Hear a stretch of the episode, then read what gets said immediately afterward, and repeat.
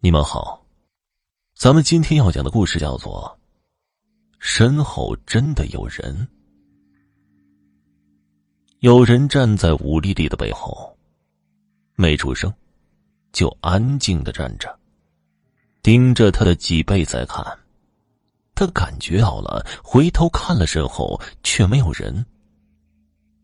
他独自居住在单间公寓，门是紧闭的。从搬家租住到这里后，他从未把门钥匙给过别人。他心里也清楚知道，感觉背后有人是自己吓唬自己，心理作用产生的错觉。一连几天，他每天只要是坐到电脑前，在使用电脑的过程中，就会产生背后有人的错觉。他被吓到，睡觉后会做噩梦了，梦见自己飘在公寓的窗户外面，看见窗户内自己的身影坐在电脑前，正在听着音乐，晃动着鼠标玩网游。令他惊恐的是，看见一个人就站在他的身后，穿着黑色的卫衣，兜帽遮住了头部，而正在听音乐玩网游的他。竟然没有察觉到背后的那个人正在慢慢的走进了他。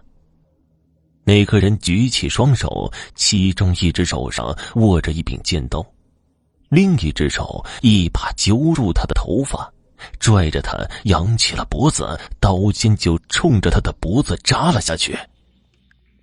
吴丽丽发出了一声尖叫，从噩梦中惊醒了。他坐在床上喘着粗气，胸口好像要蹦出了那颗狂跳着的心脏。他用双手按住了胸口，缓了好一会儿的神，才觉得自己的心跳速度恢复正常。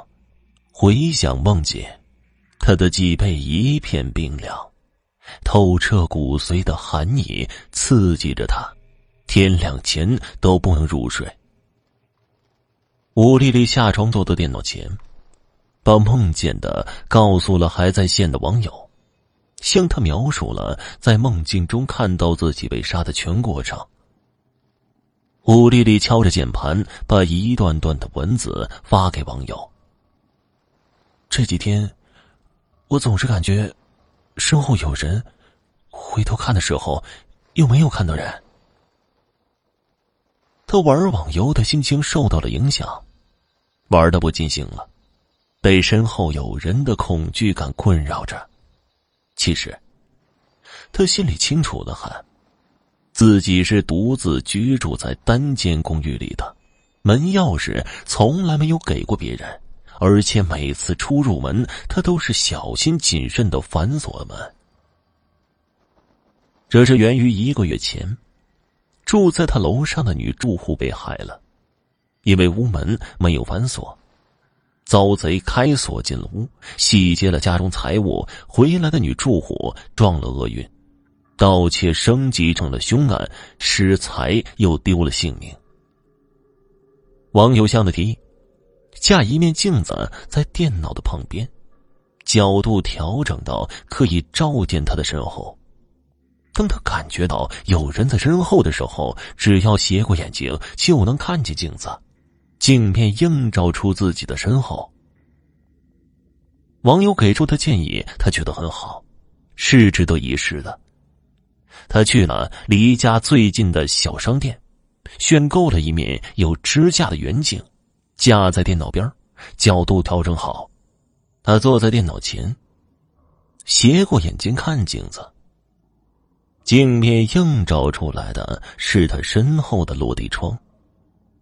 窗外距离地面十二层高度，夜色中，镜子中映照出来的窗外一片城市霓虹，灯光璀璨，比繁星耀眼。第二天的深夜，武丽丽参加完了聚会，她喝了酒，微醺状态，头晕晕的回到租住的公寓。他并不着急躺在床上睡觉。明天是休息天，不用早睡早起去公司上班了。打开电脑，登录网游的账号，在虚拟的世界中娱乐。他坐在电脑前，一边与网友文字聊天，一边做着游戏里的日常任务。时间过得飞快，一晃已经是到了半夜。过了零点，武丽丽拿起电脑旁边放着的水杯，喝口咖啡解困。突然，她感觉到脊背上起了一层鸡皮疙瘩。有一股寒意袭上他的后背。他手上抓着的鼠标没有停止晃动，他的眼睛斜向了。放在电脑旁边的镜子。他看见了。镜子中映照出来的身后景物：落地窗户的外面飘着一个人，身穿黑色的卫衣，兜帽放下了，竟然没有人头。无头的躯体挥舞着穿在衣袖内的双臂，蹬动着穿在裤管里的双腿。两天后，武丽丽没有去公司上班。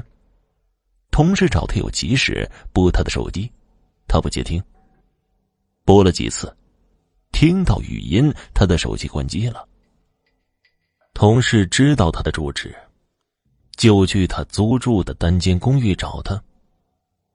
敲了好几下紧闭的屋门，屋内安静，没有人应声，也没有人开门。同事联系上武丽丽的房东，就住在旁边的高层楼内。房东带着备份的门钥匙来了，打开屋门，同事叫着武丽丽的名字。跟在房东的身后进了屋里。单间公寓的使用面积不大，进屋走了两步就能看见武丽丽。她就坐在电脑前，身体瘫软在靠背的软垫椅上，他的头歪着，眼睛半睁着，看不见他的眼珠的黑色是向上翻了眼白。吴丽丽心梗猝死了。他的尸体被殡仪馆运走了，他的私人物品也由家属搬走了。单间公寓再次挂在中介出租，挂了半年也没有租出去，租金一降再降，降到了房东不肯再降的地步。他向中介诉苦：楼上的女住户被入室盗窃的凶手害死一个月后。他的女租客吴丽丽也因为心梗猝死在了公寓里。他贷款在旁边的高层楼买了房居住，原来是指望这处单间公寓的租金来支付银行贷款，却没料想，竟然倒霉到家了。这处单间公寓也被笼罩上了凶宅的阴霾。这凶宅呀，是很难招来租房客的。房东也不想搬回来住，他想把单间公寓出租，甩掉这个烫手的山芋，不再翻身。他把售房价格降到了市场价的一半，这样低的价格终于招来了买主，是毕业后留在城市中工作生活的霍先生。他刚走出象牙塔，步入社会，血气方刚。他在校接受无神论教育，坚信心中魔掌才会生疑，宅中有鬼。霍先生买下单间公寓后的当天就搬家了，请关系要好的一个同学帮忙，几个箱包，就从学生宿舍搬进了单间公寓，家具和家电都不用买，房东抛售公寓时白送给了他。霍先生没有改变家具的摆放位置。他把自己的电脑也放在了武丽丽生前放电脑的桌上。帮忙搬家的同学留宿，占着床先睡着了。霍先生坐在电脑前喝着咖啡解困，点开了绘制软件处理工作。时间很快就过了半夜的零点，他突然感觉到身后有人接近了，他以为是留宿的同学起来上厕所。没有回过头，继续专注的处理工作。但他一直没有听见同学走到厕所去的动静，心里奇怪了，就回头看，同学好好的躺在床上睡觉。无神论的思想占了上风，霍先生只当是自己产生了错觉，继续专注着处理工作。急救中心在凌晨两点接到求救电话。来自霍先生家里留宿的同学，急救员赶到求救现场，看见霍先生瘫软在电脑前的靠椅上，歪着头，眼睛半睁着，翻着眼白，已经心梗猝死。在桌上的电脑屏幕旁边架着一面圆镜，是武丽丽的遗物。家属来清理他遗物时，偏偏就留下了这面圆镜。随意的放在了桌子上。霍先生在产生了身后有人错觉后，顺手把随意放在桌上的远景架在电脑屏幕边，角度调整好。当他坐在电脑前，只要斜过眼睛，就能看见身后的落地窗没有窗帘遮挡。好了，这个有点神秘的恐怖鬼故事就讲完了，感谢你的收听。